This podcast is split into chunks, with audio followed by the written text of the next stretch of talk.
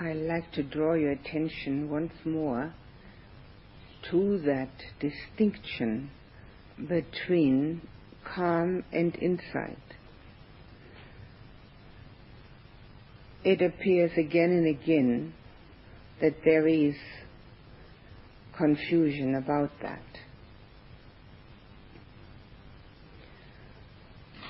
Confusion which is mostly due to the fact that one doesn't pay enough attention to what's happening in the meditation. Wasn't clear enough.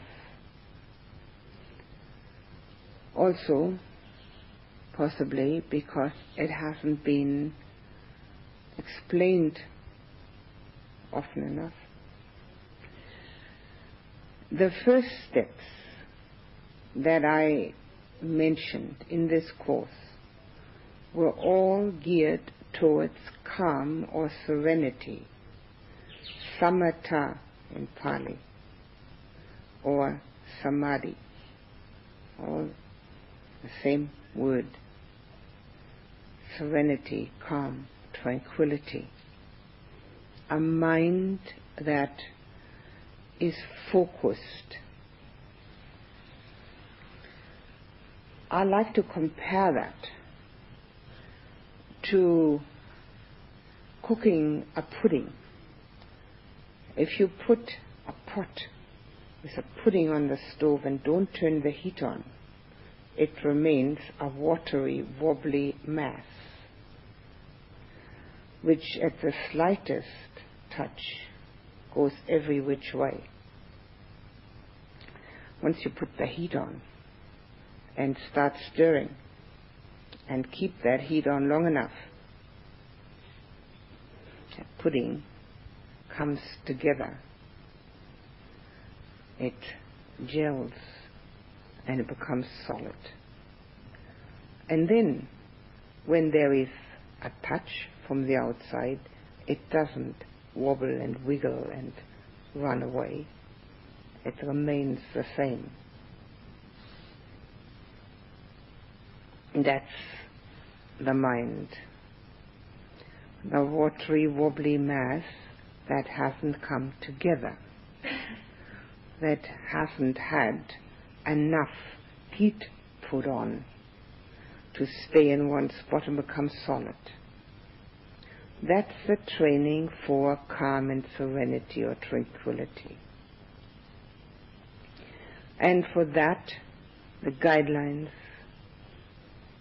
were the different ways of protecting ourselves from unwholesomeness and using the mind to gain access to absorption states,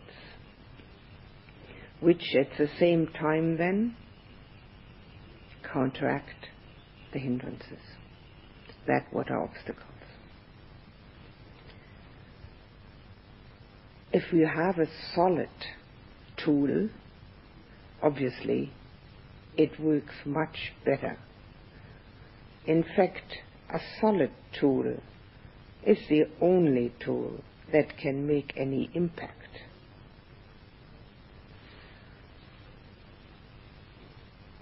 I remember seeing children's toys made out of uh, rubber or plastic in the form of screwdrivers, hammers, nails, and so forth, so that their mothers aren't going to go screaming when their children play with it because they don't make a noise and they don't make holes, these tools. A tool made out of rubber or plastic isn't going to do much good. It's a toy. Only when the tool becomes solid and is sharp, one pointed, can it make the impact it's supposed to make makes a hole or screws the uh, screws in or whatever it is, its purpose and its function. The purpose and function of the mind is to gain insight.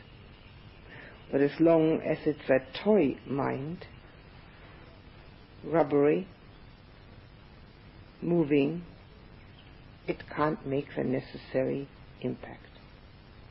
It can't get in there. It's a tool for this one purpose. Usually we use it for many other purposes. We use it for making a living, for finding entertainment, for amusement, and other times also for anger and resistance and harming. So we use it for many things. It only comes to our attention that its purpose is to gain insight when that is brought to our notice. And when it's brought to our notice, even then, we may not think that that is what we really want. What we really want would like to be calm. That's fine. That's no problem. Because the only thing that's necessary is to be put on the right path. What's that old proverb? You can take a horse to water, but you can't make it drink. But you've got to show it where the water is. So, the purpose of the mind is to gain insight. How much insight? It's up to each person. In order to do that, it has to become the appropriate kind of tool. Sharp, solid, not touched by outer circumstance to start getting wobbly and dissolving into its own imagination, but remaining solid. That's a way of calm and serenity and tranquility. That is the first aspect I was talking about during this course. From then on, after having gained some information, possibly even gained some calm, we must look at the ways and means of using that tool now. Supposing or assuming that the tool has already come together and become solid and one-pointed and sharp. Since that is most likely not the case, that it has become quite solid and sharp, we will work on both levels, calm and insight. And again, I like to point out that there are certain times during the day when the mind is more inclined towards one or the other. And there are no hard and fast rules. You'll have to be alert to yourself to find out what is the proper approach now. Am I really wide awake and able to direct the mind towards becoming calm and one pointed? Or would it be better at this time to use the approaches towards insight? Because my mind feels a little foggy, woozy, sleepy, drowsy, or even disinterested, bored, indifferent the mind is indifferent. It's like putting on an armor and being inside of that. It is almost like a death knell. Indifference is the greatest enemy of any growth never mind spiritual growth, anything, whatever it may be, And it does arise. It arises out of negative thinking. What's the use? I can't do it. It's too difficult. I don't know anybody anyway who's enlightened. What is all this about enlightenment? Who needs it? All sorts of negative ideas which come up in the mind, unbidden, unwanted, and they create indifference or even dislike. But indifference is enough. That is the time to become aware of such a state of mind and just give it a label and say, aha, indifference. And then use the various approaches towards insight which I have started to mention to you and will continue to mention some others. Last night I mentioned two of them about the body, finding out about the body being one thing and the mind another. And two ways of using that in meditation. When the time is there to do that, one has to know this is the moment I need to do this. Obviously, it is preferable to have first gotten the solid, sharp tool of calm, of serenity. But since none of us are perfect, and we just can't do it by wanting, we have to use all the support systems available. And insight is support for calm, and calm is support for insight. If we feel, if we sit and we start to meditate on the breath and try to become one pointed, and we feel that the mind is slipping, it's a feeling of slipping off. It can't stay on that line. It just keeps slipping and not knowing where it's going. That's the time to go towards insight. Very difficult at that time to make the mind obey. The practice of insight, as I have already started to explain, gives a little more interest. It can even be quite amusing. When insight arises,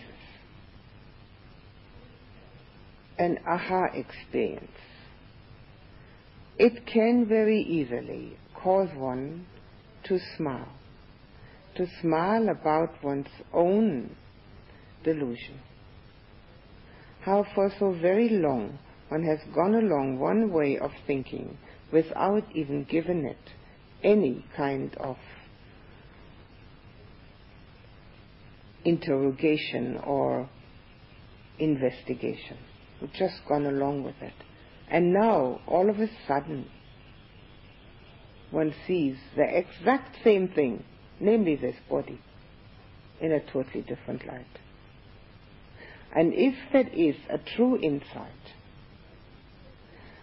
it is always connected with everything we know anyway, just seeing it in a different light. The Buddha's genius lay in the fact that he talked only about that which is completely available and open to all of us, body and mind. We know all about it, but we see it in the wrong light. And so any kind of insight that arises, it has that, we don't need to say aha, but it has this sort of little movement in the mind where we can see quite clearly that it has always been this way that the insight is showing us, except that we just didn't look at it that way. I often think of those pictures that are, are in children's color, coloring books, where there is a where there are several trees and you're supposed to find the faces in those trees. And at first, all you see are the trees. You can't see the faces at all.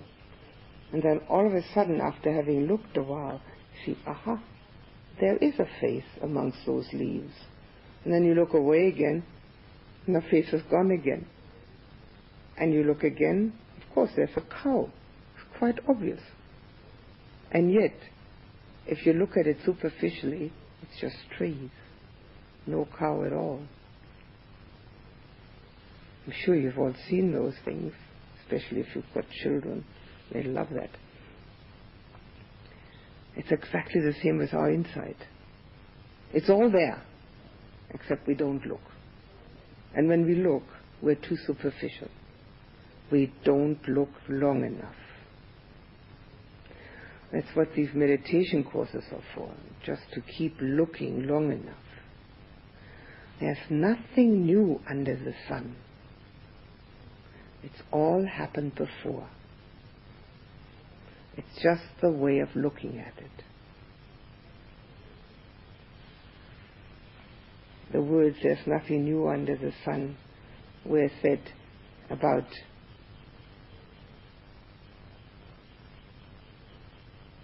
two thousand years before the Buddha. But it's exactly what the Buddha said.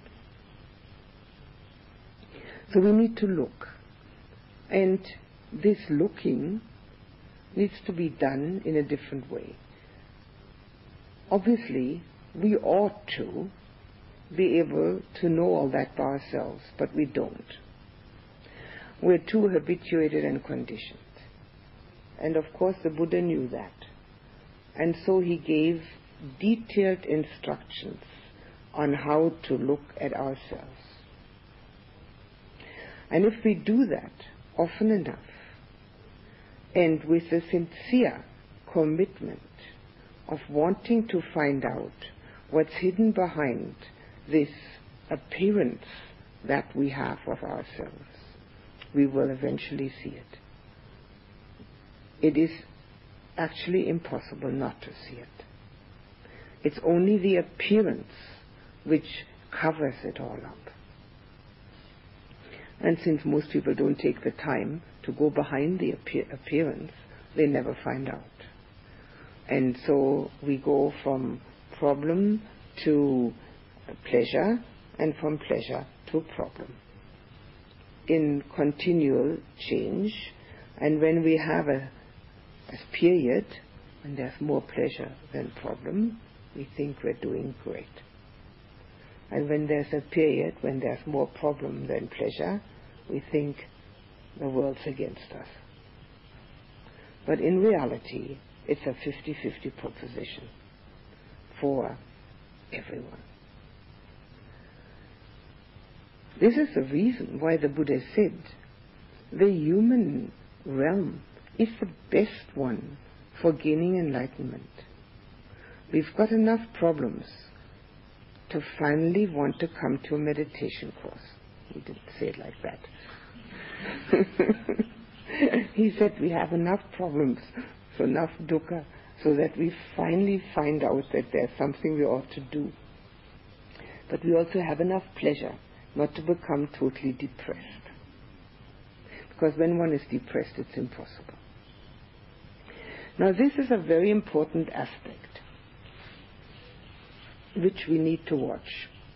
Yesterday, I started telling you about the five heaps that we consist of and explained the first heap, body. Now let's have a look why it's called heaps. The word aggregate means as something that has been put together out of several parts. It's an aggregation of different parts. Now in the body that appears to be quite so. We have, we consist of different parts. But that's not the meaning of aggregate. That's why we, can, we uh, translate it into heaps.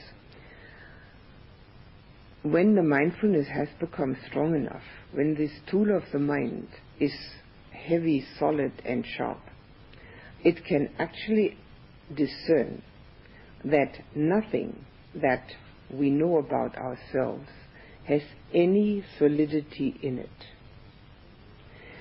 And that is not just all the bits and pieces of the body, but the bits and pieces of everything. Each thought has no solidity. It is actually an energy particle. Everything that we know about ourselves is arising in a heap which falls apart. And this action can be discerned. It's an action of like this. The whole universe is like that. The whole of the universe contracts and expands. And we go do that along with the universe. We are actually nothing apart from the universe. That's all very well, but we've got to experience it. So that's why it's called aggregates. It comes together and it falls apart, and it comes together and it falls apart. Now, beside body, we have mind. And mind has four parts. The first thing we need to find out is how do these four parts of mind work? And we can use that as a meditation subject. As I have already said, you decide when it's time for calm or when it's time for insight. One helps the other. You need to be sure to recognize the difference. The difference which is easy to see, staying on the breath, becoming absorbed is the way to calm, recognizing the impermanence of anything at all is going towards insight. Now, are many different ways of going towards insight. Four aspects of mind, and they're always mentioned in this sequence in Pali, Vedana, Sanya, Sankhara, Vijnana. Feeling, perception, mental formation, and consciousness. But it works the other way around, and this is something that we need to experience. It works consciousness, feeling, perception, mental formation. Why consciousness is put at the end, I cannot say. How does this work? The word consciousness, vijnana, in Pali has many meanings. In this case, it has one, sense consciousness, which means our five senses plus thinking, six senses. Now that's the first thing that happens. The next thing is feeling. There is no way out of that sequence except on the sankhara, on the mental formation. The sense consciousness is something we have to have. We can't live without seeing, hearing, tasting, touching, smelling, and thinking. There is no way we can be without the feeling that arises from them. Whether we are aware of it or not, doesn't matter. There are so many things we're not aware of. It arises. There's no way we can change our perception because it's based on our memory. And it's the namer. It gives the thing a name so that we know what we're dealing with. But the last one, the sankhara, the mental formation, is the one that makes karma. And therefore it's sometimes also called karma formation. Because it reacts. It says, I like it or I don't like it. I'll have it or I won't have it. I can't stand it or I want to be there all the time. It's mine or it's yours. It makes all the decisions, all the judgments. And it's so opinionated that it makes judgments before it has even thought about it. Now, it is a very important meditative pathway which can be used in the meditation to recognize that this is really so. There's no sense in, even if you do remember it, to say, well, I uh, found out that you first have your sense consciousness, then you have feeling, perception, and mental formation, and you can't change any of that, just the mental formation. Finished. That's useless, huh? Totally useless. In fact, you won't even remember it.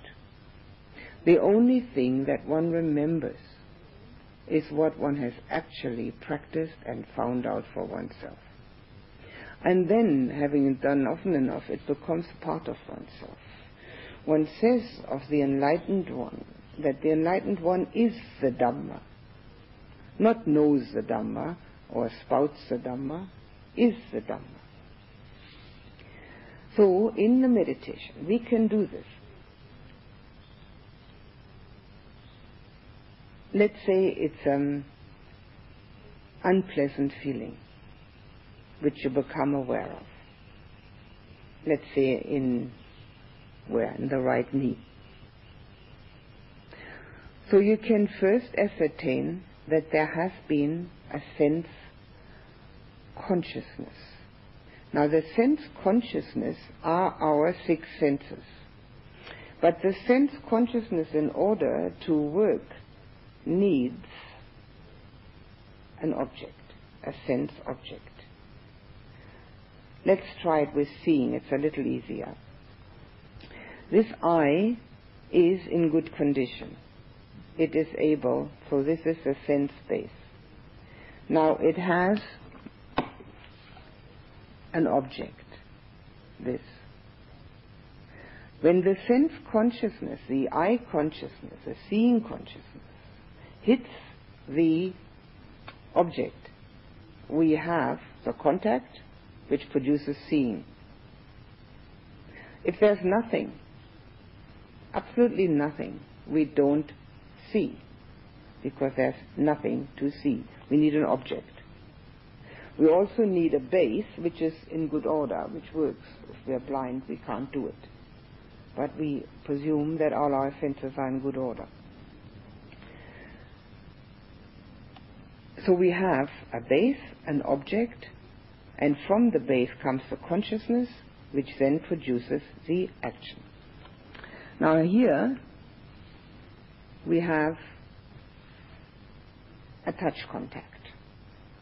We have a body, which is the base, the sense base for the touch. We have the object, which is the knee on the. Now, with that base working, and with the object there, the touch consciousness arises. And there, so it's a threefold movement which uh, comes out in the actual action of the sense. One has to do it to see it. Then, with that touch comes feeling. There's no way out of that. The enlightened one also has feeling. And there are three kinds pleasant, unpleasant, and neutral. That's all there is. And pleasant and unpleasant, we are very concerned with. Neutral, we don't know, because we don't pay enough attention. Or we're quite happy that it's neutral because at least it isn't giving us any problems. So we're really only concerned with pleasant and unpleasant. Now let's say in this case we have an unpleasant feeling. From the touch contact, a touch consciousness has given us an unpleasant feeling.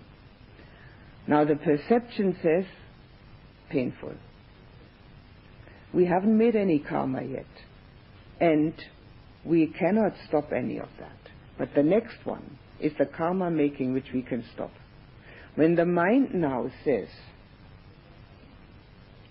I can't stand this, this is awful. That's making karma, negative karma, mildly so, but negative karma, and we have then the reaction. And from that, we get the next step. I'm not coming to the next sit. This is much too strenuous. Or whatever the reaction may be. Or that's the last course I'm going to take. or whatever the mind's going to throw up. Now, with that, we start a new cycle. The new cycle is this. Let's say the mind has said, uh, I, I don't like this at all. It's useless business. Okay? Negative. Negative thought. Exactly the same thing happens all over again. The negative thought produces an unpleasant feeling. From that unpleasant feeling comes a perception, naming it. I don't feel good, or um, depression, or um, dislike, or some name, or anger. Comes the perception of naming it. And again comes the, the sankhara, the mental formation, the reaction, saying, I'm going home. I don't like this at all. Or um, surely there must be easier ways of doing this, or some reaction. And again, we have a mental formation which is negative, which brings an unpleasant feeling, which brings a perception, which brings a new mental formation. And this is how we operate constantly. Now, obviously, it can be done the other way around too. It can be do with pleasantness also. But I'm t- using the unpleasantness as the example because those are the things that give us problems, that give us, that make us, uh, make the meditation far more difficult. If the mind, for instance, says, I'll use the other way around, if the mind says, hmm, unpleasant feeling, painful, let's see how I'm handling this. Let me watch the mind. Aha. I can see that, the, that I'm disliking it. Can I try to become neutral towards it? equanimous, even minded. Because it is obvious that I will not live this life without painful feelings, can I try to learn right now how to deal with them? A positive reaction. Maybe one can deal with them, maybe one can't. But it was a positive reaction in the mind, which then the feeling is one of buoyancy, a pleasant feeling which comes from that. And that pleasant feeling, then the perception is, I'm making good effort. And the next mental formation is, I can make more effort. Can you see this constant um, merry-go-round which we are subject to. And if we keep, if we watch this very carefully in the meditation, we can see quite clearly that we're doing everything to ourselves, positive or negative. It works this way all the time.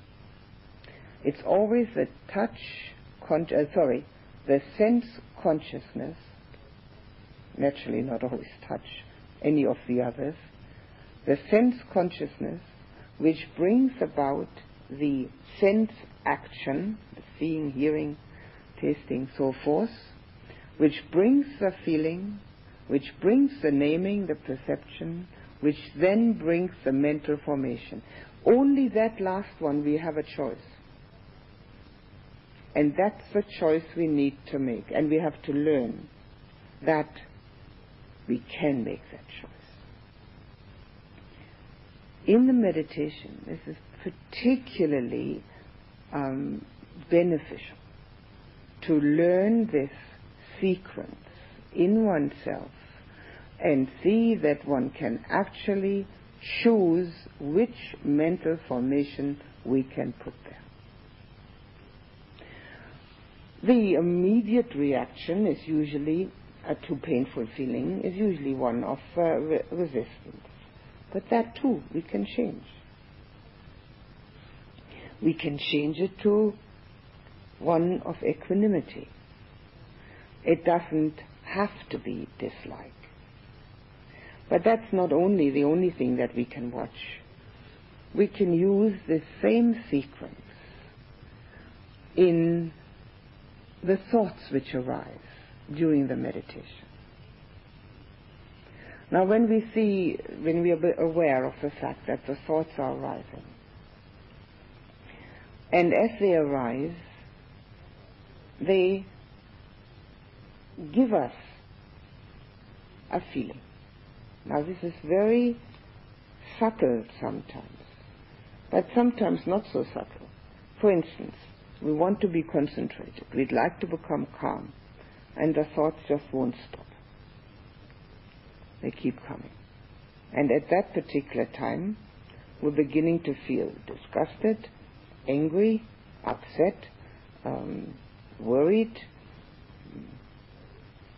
negative about ourselves. So we have a very unpleasant feeling because of the thoughts that are arising. The next thing that happens is the naming, the perception, whether we want to label or not. We are doing it anyway. And we're saying constant thinking, or whatever it is. And then comes our reaction. And the reaction may be the mental formation which comes. It may be, this is useless. I'm going to sit this one out. I can't do it anyway. I've tried for so many years. I'm giving up.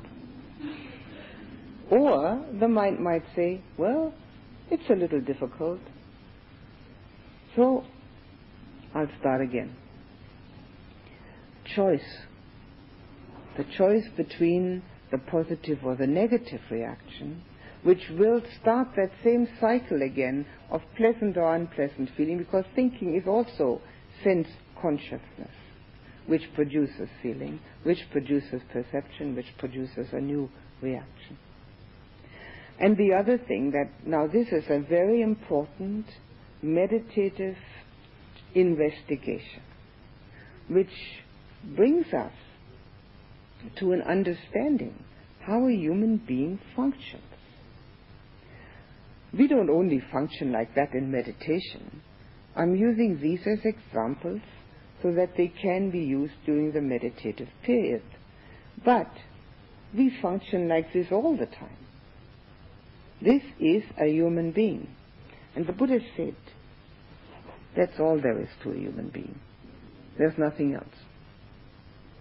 Those five heaps, the body and four of mind. In order to accept that, because we think of ourselves as something a little more exalted, don't we? we are supposed to be the uh, peak of creation. I don't know whoever thought that one up, but if that was all to cre- that there was to creation, I would be really a pity the Buddha has a cosmology of 31 realms of existence in which we are the fifth from the bottom. Now that makes more sense. Especially if, we, if what we know about ourselves. He said there are only those five things, and that's all there is. There is nothing else. Now that bears investigation. The first reaction of most people is, no, that can't be all, there must be something else. I mean, surely, we've done so many wonderful things, you know, gone to the moon and written sonnets and ballads and all, operas and what else, and uh, there must be something else. That is a very important investigation which comes together with what I've just described, that constant recurrence and cyclical um, appearance within? Is there something else within that cycle of the mind? Also to be done in meditation. Now, when we have seen this in meditation, it is extremely helpful to also investigate that outside of meditation. We see, we hear, we touch, we smell, we taste,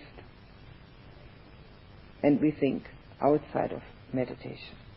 Watch it. Become aware of it. What's happening? What is going on? How does this cycle work? Is it like this or is it different? Can I find something else within? Is there anything else to be found? The only way that we'll ever accept that this is all there is to us and that this is actually the way we operate is when we watch this process objectively. Because our whole illusion of me comes from the fact that we think we own this process. It's me thinking, which brings one always unfailingly to the question well, who is it that knows all that? It's a totally wrong question because we haven't accepted the fact yet that there is just knowing and nobody owning that knowing. This is the most profound and the widest reaching aspect of the Buddha's teaching and therefore the most difficult to even intellectually grasp. Never mind experience. Sometimes one could say that it's easier to experience than to grasp. However, if one experiences it without understanding it, it's also useless. We've got to have both. We have to have the understood experience. So it's, and in order to give the guidelines, it needs to be explained. And therefore, it is important to get at least a bit of an understanding of where this teaching takes us in order to eliminate all dukkha. And dukkha is not tragedy. I will talk about dukkha at another time, but it's not tragedy. Dukkha is the constant change. We can't hang on. So the first thing is to do, to do is to find this cyclical um, process. The second thing to do is to see the impermanence of each of those steps. There continues as a continuous merry-go-round within. Up to this time, we may have seen ourselves as this one lump of me and probably have often wondered why we react to certain stimuli in a certain way over and over again, although that reaction never brings any happiness. Everybody does that sort of thing. Because we haven't seen this process within, which is a totally objective process, but are subjectively owning it. So now, it is very important to have another investigation, very helpful. To investigate whether one can really own something that is so fleeting and transient that one can hardly name it and it's already gone. Fleeting and transient, such as our sense contact, our perception, our feeling, our perception, or our mental formation. None of those that we've ever had in this lifetime are still with us. They're all gone. None of those that we had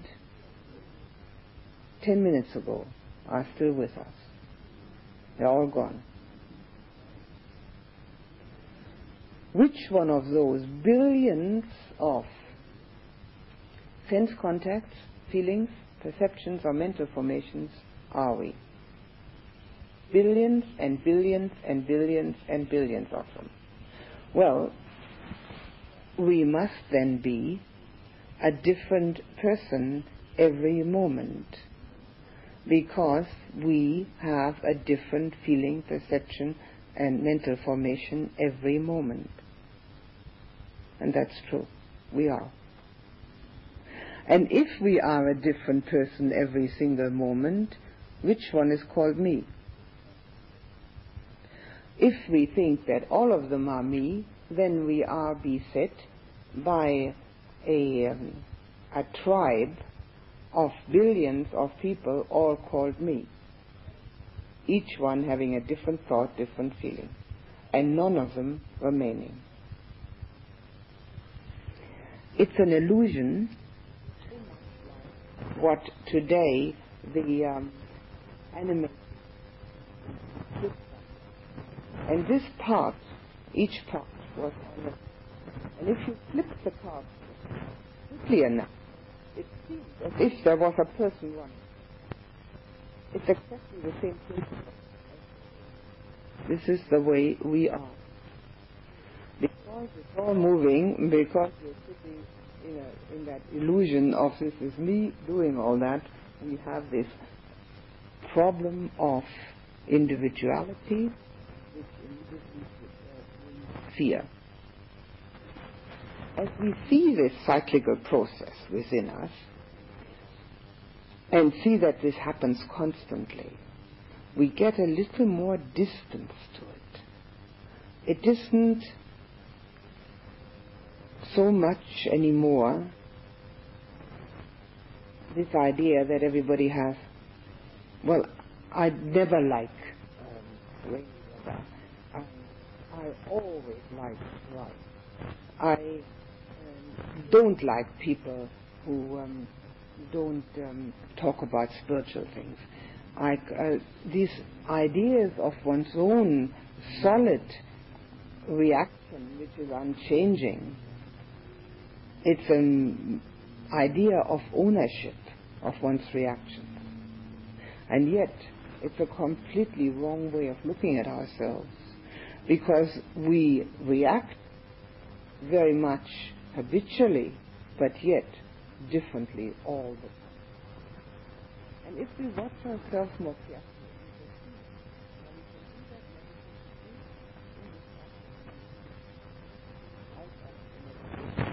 and particularly investigate if there is an anything other than those five needs that we consist of. The ownership of these is our problem because it appears to be as if there is no impermanence because there's now, that is that same principle of moving those cards.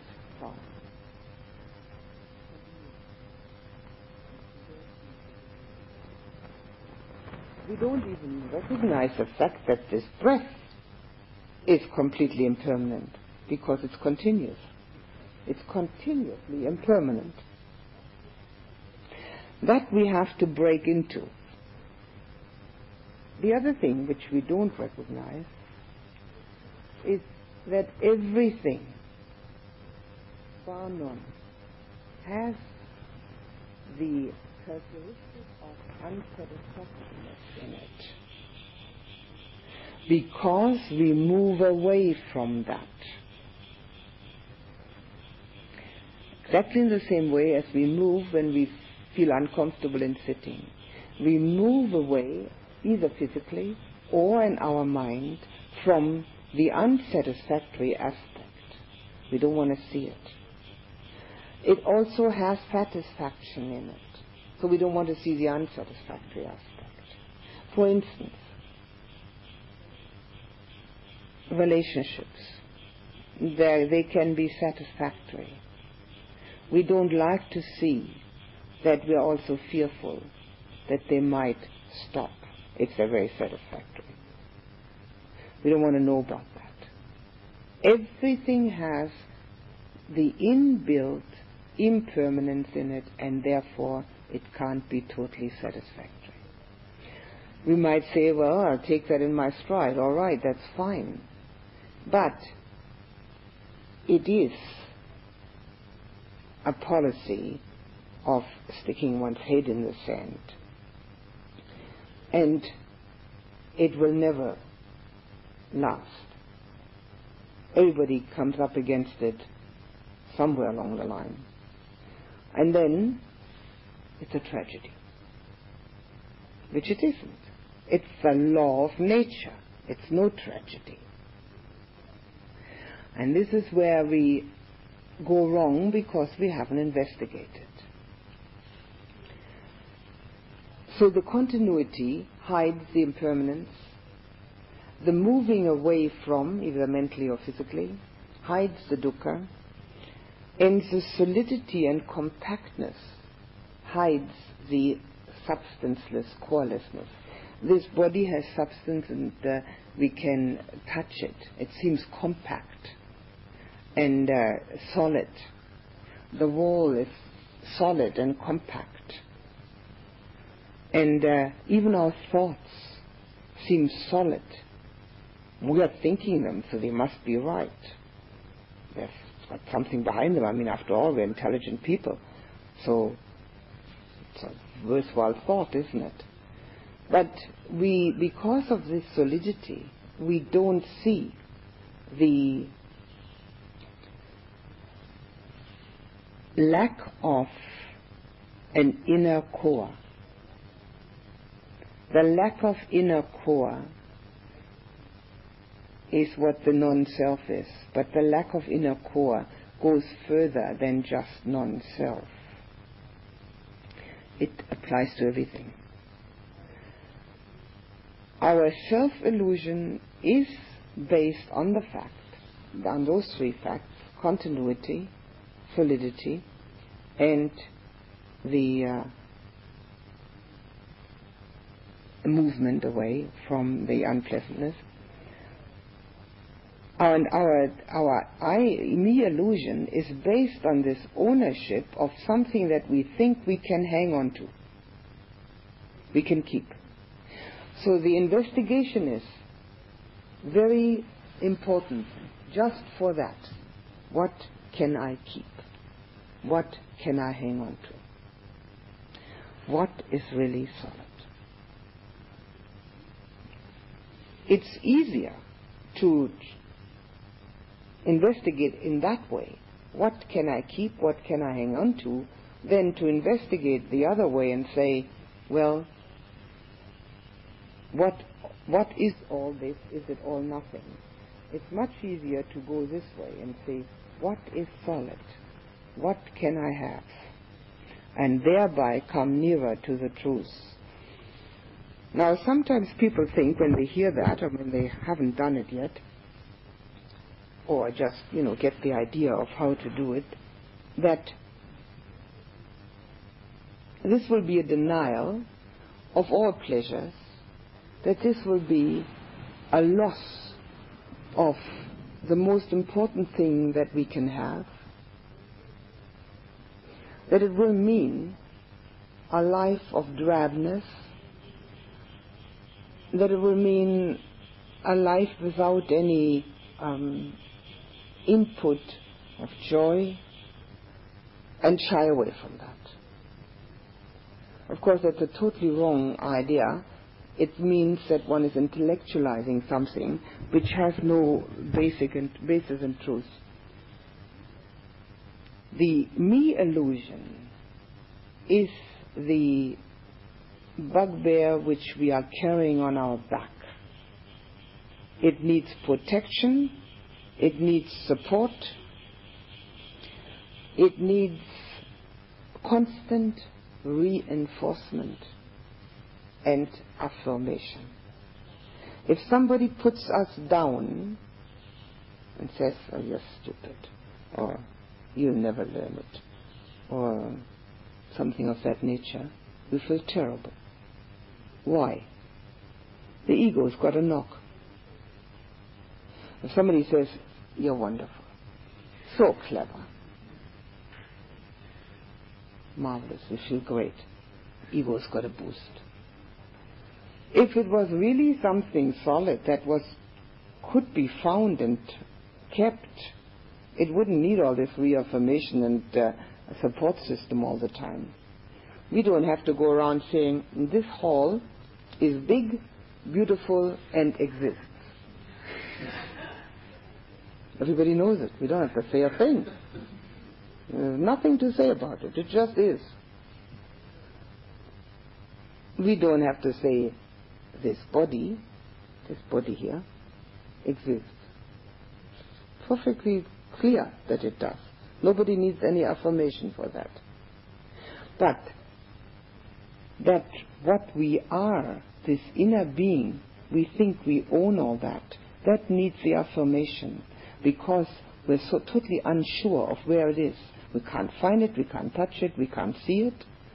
We just have this idea. It's there. And if somebody doesn't approve of that idea and doesn't support it, we feel terrible. That in itself should give us pause to think that there's something wrong in our approach to ourselves. And if we investigate in that an analytical way which I have described to you, and come back to seeing what of all this stuff we could possibly own, we will get a better idea where insight can lead us. We're not going to lose the me. We're not going to lose this person. We're going to lose the illusion who this person is. And once we lose that illusion of who this person is, we're free. We're free, we're liberated. So much talk about liberation, all sorts of liberations. This is the only liberation there is. We don't have to protect, we don't have to support, we don't have to fear, because there's nobody there that needs the protection, that needs to be um, feared for. There's nothing there that has any. There's nobody we need to worry about. Nothing that we have to do. It's all happening. So the burden of that illusion has been shed then, and life goes on just as before. In the end, the mountain is again a mountain. Now that might be enough on that subject. Maybe you have some questions you'd like to ask to rearrange my sitting position. Excuse me.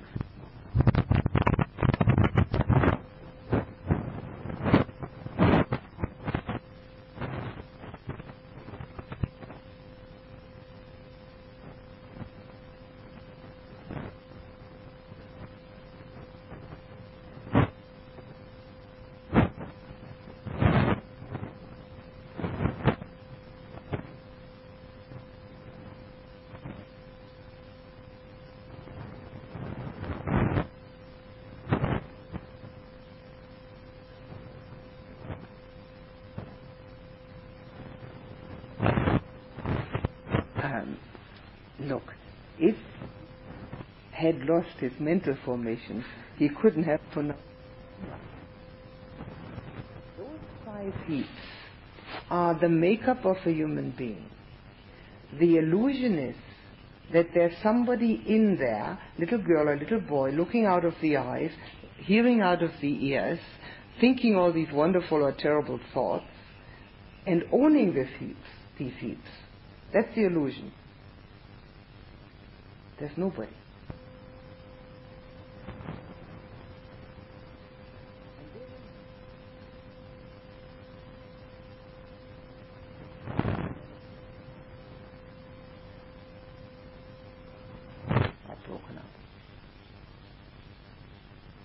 clear?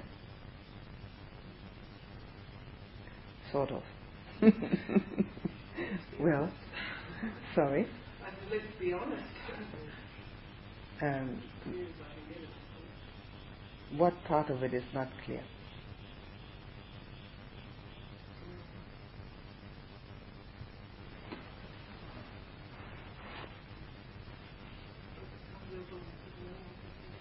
No. And what you need to do, I think, uh, will be that when you sit in the meditation, to check out those five heaps. Have you got them? First check out, have you got them? Then see how do they work, the process. And then, are you thinking their mind? And then, try to figure out, why am I thinking their mind? And maybe that brings a little nearer. But granted, this is the most difficult aspect, and it is the one that takes one to total freedom. So it is the most difficult one. Gently, gently, slowly, slowly. Hmm. Yeah.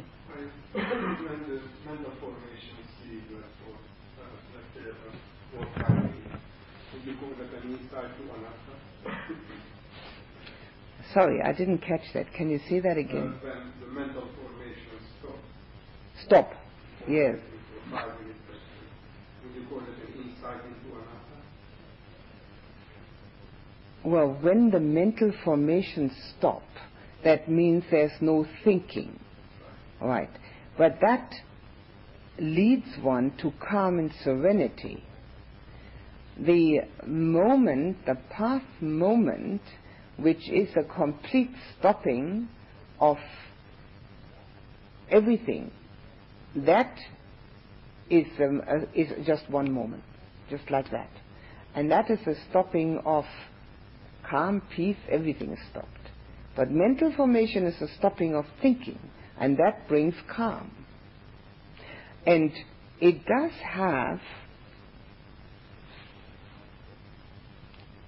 the connotation of no self because at that time there's no support system for self.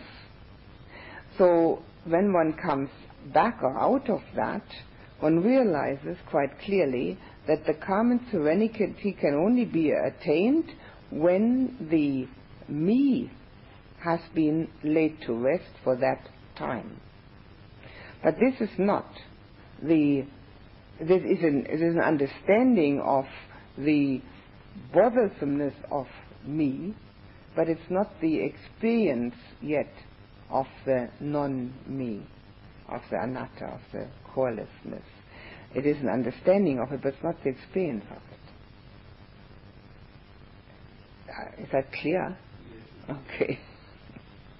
So the road is very long, uh, well, Um,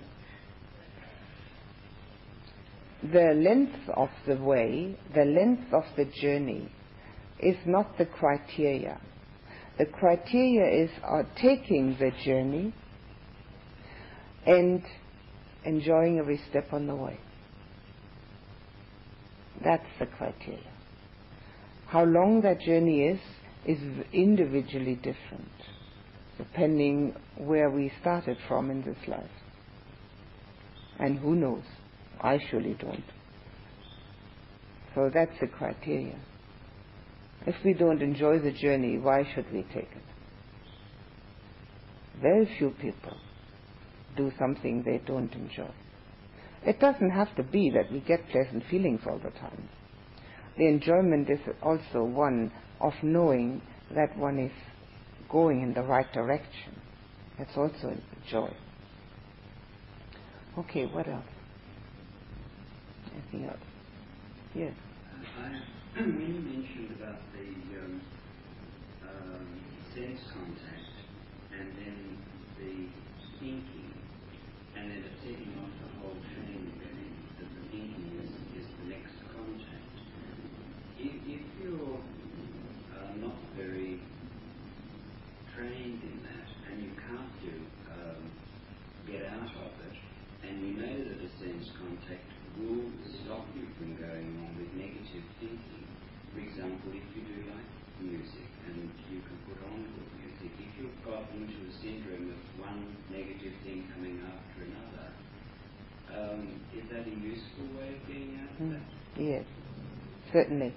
Um, it is, uh, however, knowing it in that way, it is useful. But using it as a constant um, flight or, um, you know, a, a getting away from it all, it's not useful.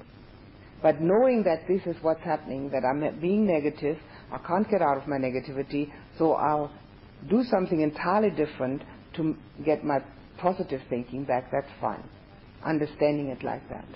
When that understanding is lacking, that's when people are constantly searching for pleasant sense contact. As long as that understanding is there, it's fine.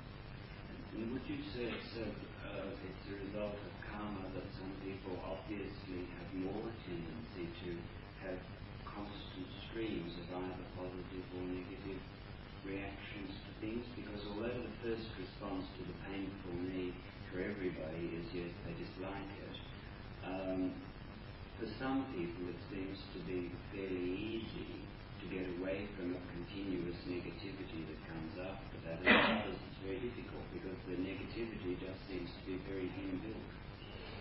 Uh, I, really can't say whether this is karmic or not, or whether it's uh, environmental and habitual. I really can't say. But even then, it's karmic because what we have done uh, in this lifetime is actually the karma we're faced with. All this stuff that's gone on before, I don't think we need to even consider that because we don't know anything about it. So if in this lifetime we have built up um, certain negativities, which we have again and again used, uh, justifying them for one reason or another, naturally we will be more steeped in the negativity. Whereas if in this lifetime we have built up more positive thinking, we will be more steeped in that. So it is a matter of um, getting out of the old habits also. Um, things that are easy for oneself are not such enormous learning situations. The things that are very difficult present enormous learning situations. I'm not by any means saying that one now has to sit with the pain. On the contrary, I'm saying the exact opposite. It's totally useless to become more and more negative. The whole aspect of meditation is negated by becoming more and more negative about a painful feeling. If the mind keeps saying, I'm going to sit through this, and if it's the last thing I do, it's useless. It's totally useless. Um, the, uh, what I'm advocating is to know what the mind is doing, to try and change what the mind is doing, and eventually, if the mind is not willing to change or uh, just hasn't got the ability yet to give in to it and say, uh-huh, I haven't got the ability. Not justifying it, just saying, I haven't got the ability. Now, exactly the same thing holds true for being together with other people, for instance. One may be in a situation where one dislikes a person and is thrown together with this person and eventually says, Oh, I can't stand this guy. I just can't do it. I'm, I hate him. you know? And uh, be so angry with that person and say, I'm getting out of this. And blaming the other person for being so terrible. Well, that's the wrong way of doing it. Getting out of the situation, if one can't come to terms with it, yes, we're not perfect. But to admit that I just haven't got the ability yet, I've got to grow. And when I have, when I have the ability, I might be able to be together with that person, or I might one day be able to sit even though it is painful. I haven't got this ability yet. Um, in other words, we look at ourselves and say there are learning situations, but we do not force ourselves to learn something for which we're not ready. We have to gently become ready. So it is a matter of changing one's mind and then if it isn't possible, to give in to it. And you're quite right, some people find it easy and some find it harder, and that is our habit that we have established in this or other lives, who knows? Most likely in this one. Is that?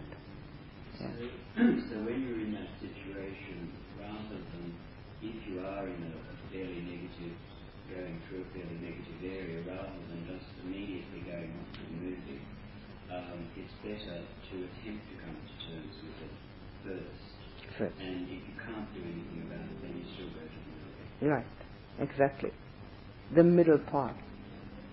Exactly. Because it also helps us to get to know ourselves. You see, if you run off to the movies immediately, you don't have a chance to get to know that the mind is reacting negatively to quarrel or whatever happened and uh, can't change.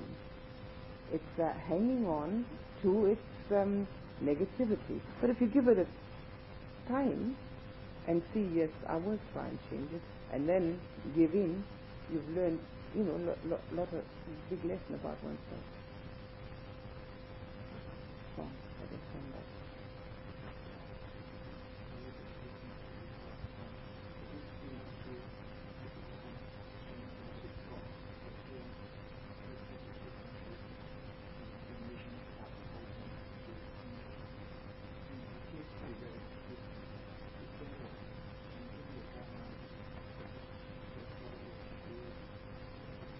Is it always about the same subject? And it keeps on disturbing the meditation?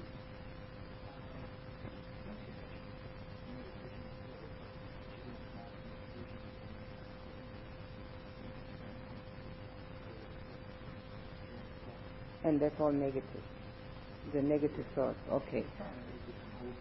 It's unwholesome thought, all right. Um, well, that's actually the same thing. You can, the unwholesomeness is always negative, and the negative is unwholesome. So, um, yes, what you can do then is to actually question why am I reacting in this manner and find an answer. And then as soon as you found an answer, question the answer. Keep on questioning, questioning, questioning. When you get to the bottom line, it says ego. But you've got to get there by yourself. It's no use saying, yeah, yeah, Khema said the bottom line is ego, so okay, finished. You know, that's useless. You've got to get there by yourself. You know? But there is a very strong rejection as soon as you arrive. It's, it's very strong, trying to push it as look, this is negative. And there is always that tension that just to reject it and it keep coming up. And that seems to be the tension because of that. You want to reject it, but it keeps coming back. Yeah. Well, don't reject it and que- question it. Use, uh, um, greet it as an old friend who has come to visit you again, and uh, actually you don't really want him in the house, so find out why he keeps coming. He knows he's not welcome, so why the hell is he coming all the time? Hmm? I mean, you've told this this um, thought that it's unwelcome, and yet it keeps arriving. So you question that. Question why is it coming? Yeah? Anything else? Yes. To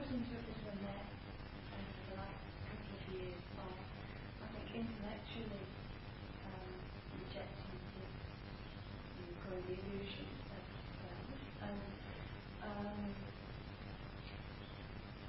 denying any need for any support for that self, the, the usual ego support. So I didn't get them, and then. Obviously didn't work, so what Let me see if I'm getting this right. Um, you accepted the fact that the me is an illusion. Is that right? Intellectually. Um, and therefore, you didn't want to get a support for it, so that it wouldn't get any bigger than it is already. And then you got depressed. Right. Um, and did that all start with learning about the ego illusion?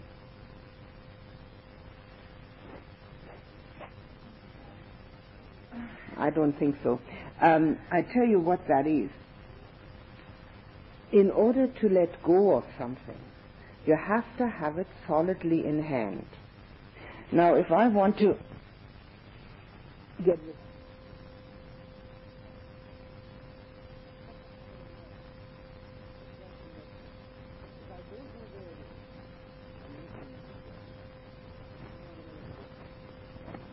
no way I could have it really solid.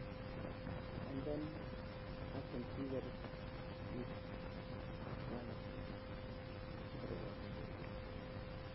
with this ego, not totally, but most of the time, a female problem. Um, you got to have your sense of self totally in hand. You don't need other people to constantly confirm it. You've got to have it in hand. Because once you have it in hand, the reaction and the um, relationship with others is changed also. So first you get yourself, your inner person, your person, completely in hand. And only then do we start letting go. As long as there is a sort of um, um, feeling of um, maybe I'm this, maybe I'm that, maybe I'm not good, maybe I'm not good enough, all this kind of thing. There is such a um, disturbance that you can't get it solidly in hand. We all have it. We all have this ownership syndrome, and it's a very um, deeply anchored this ownership syndrome of the five heaps. Huh? But you have to first, before you go into that, you first have to see, well, who am I actually, as, as with ego and all?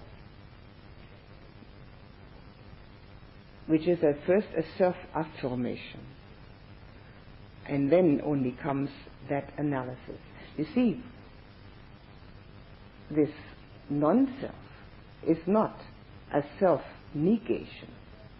This is a big mistake. The self affirmation has to bring you that solidly, to have a solid in hand. It's not a self negation. It's an analysis which brings one to the understanding of an illusion. That there is an illusion. It's not a self negation. In other words, I don't make myself small to lose it. I have to see the, the illusion. Is that clear? Yes, but I'm not quite sure what my next step is. In, in, in your meditation, investigate the five heaps and become aware of the fact that you feel that you own them, that you are them. And then see how they function. And then don't think that to come to non self, to that understanding, means that one um, negates that what one is. Eventually, we negate the illusion that we are anything, but not, we don't negate that what we are. Can you see the difference? Okay. Anything else? Yes. It takes a lifetime to develop what that she needs self self to have originally that movement. But it seems to me that the faith in lifetime is what that self has It takes a lifetime to develop what? a self which you're going to feel is solid enough to identify yourself so that you can set it out easily. You can't uh, develop something that's solid. But you see, the mistake that people make, which I'm referring to in, in this case, is the fact that people think if they um, make themselves sort of smaller than other people, inferior to them, um, don't need any appreciation, um, then they thereby don't give any appreciation to themselves either, that that's going to take care of the non-self. The inferiority is just as much a self as the superiority. Somebody is inferior, somebody is superior. The whole thing does not work. What you don't have to um, develop anything. We've got it. We've got the illusion. There's nothing to develop. What I'm talking against is this inferior, uh, making oneself small. You know, I'm so, I'm not as intelligent as others or whatever. This kind of thing. Um, so one has to see quite clearly that one identifies with those five heaps. That is, that is the seeing of the self.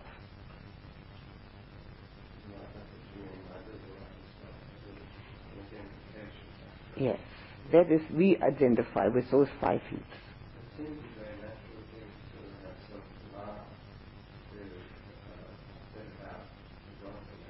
Yes, but it's the wrong thing to do. Sorry? Yes, and it's the wrong thing to do. Totally wrong. Because we neither have a self, nor do we want to get rid of a self. We have an illusion, and we want to get rid of an illusion. So self-denial is doesn't work because it's again self. There's a self, and it's being denied. Yes, exactly.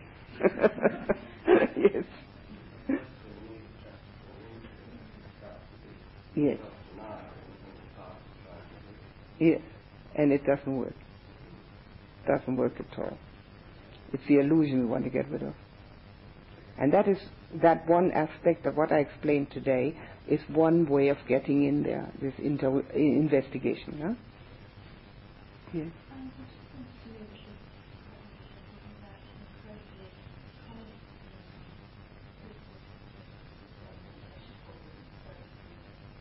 The self-denial. I don't think it's common in the people who've done meditation courses with me. it depends who you do them with, I suppose. But I mean, you can see quite logically that it doesn't, it doesn't follow, does it?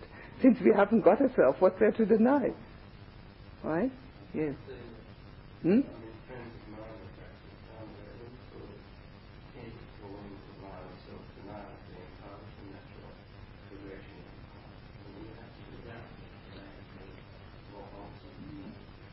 Well, if the self-denial turn, turns into generosity, which means giving to others, if it turns into helpfulness and service, it's very helpful. I will talk about those things also. But if it talks, turns into um, inferiority and a hypocritical uh, way of um, being um, humble, I'm ever so humble, or maybe playing holy doesn't work.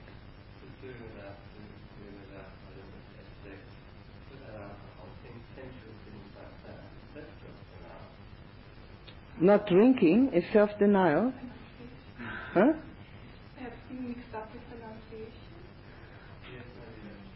Yes, renunciation is fine. It's part of the virtues. No. Yes.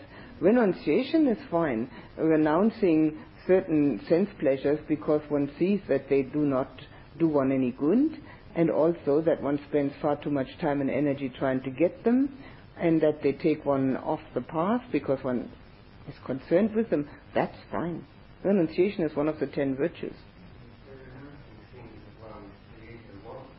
Like what?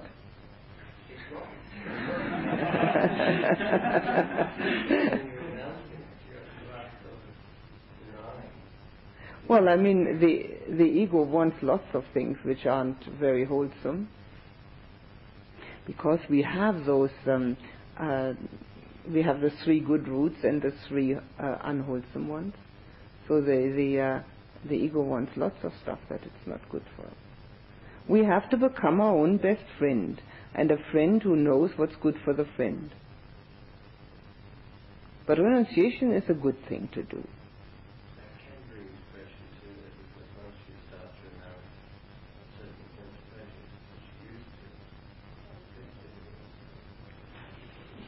Well, it should not bring depression if it's done with a sense of understanding why you're doing it. If somebody has forced you to do it, yes.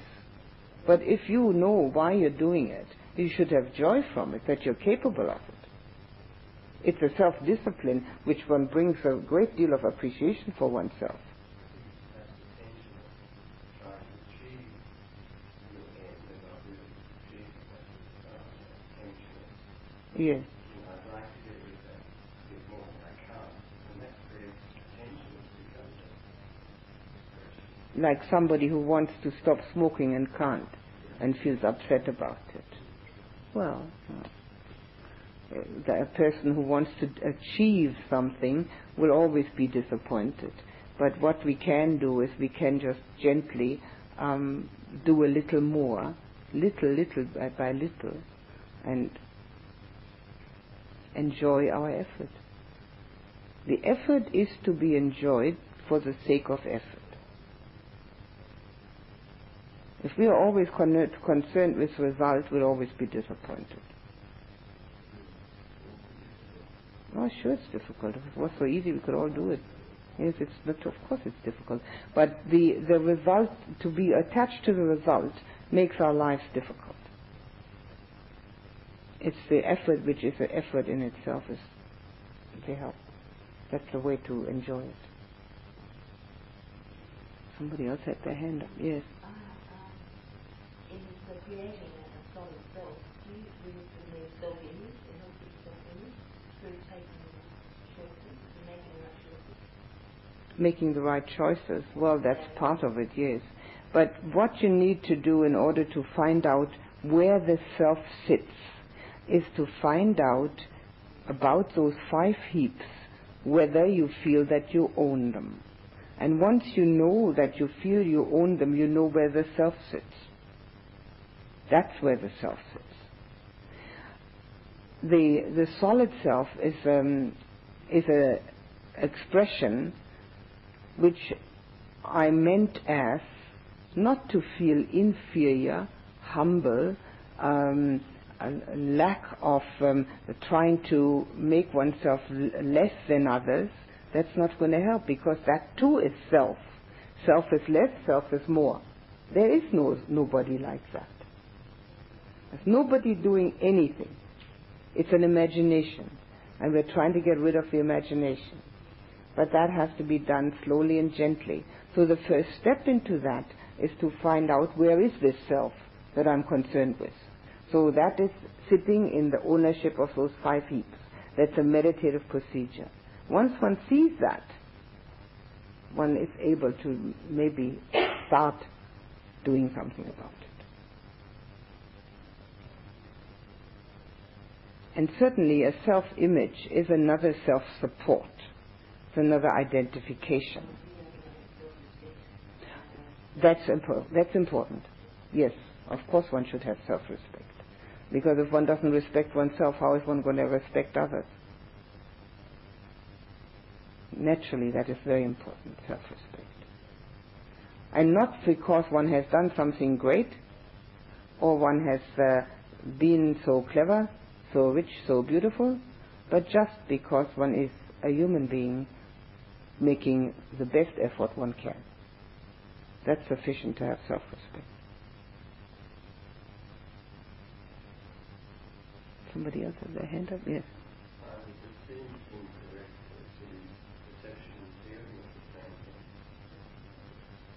It's not the same thing, no. The feeling is that which arises, the perception is the namer. To me, it seems that once you've named, once the perceptions have arisen, they are actually named as also perception. Sorry, I didn't catch that. Yeah?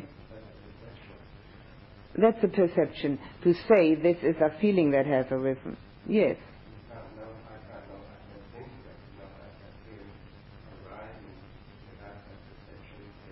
No, no, that's not true. Um, in the um, meditative absorptions, there has to be feeling, but no naming. Because once you start naming, oh, this feels wonderful, or isn't it great, or uh, uh, how pleasant, or I wish I could do it every day, or something like that, you haven't got the feeling anymore. You've got, to, you lost it. So, feeling is first. And in order to find that, you become very analytical about oneself. And you find that the feeling is there, and then comes the perception and says, ah. It may just say feeling, the perception. It may just say pleasant. It may say anything. But it says something. Feeling is just feeling. And in the meditative absorption, it has to be just that, which is the only example that comes to mind at the moment without the perceiving of it. The perceiving is already the mental, uh, mental activity starting.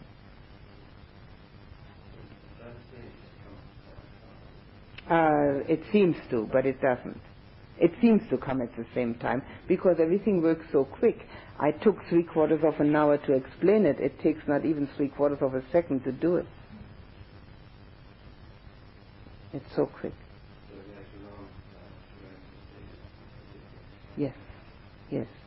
Through the analysis and the watching, you can you can actually, as if you're um, doing a, a slow movement, you know, slowing it down, so that the, these very quick um, uh, frames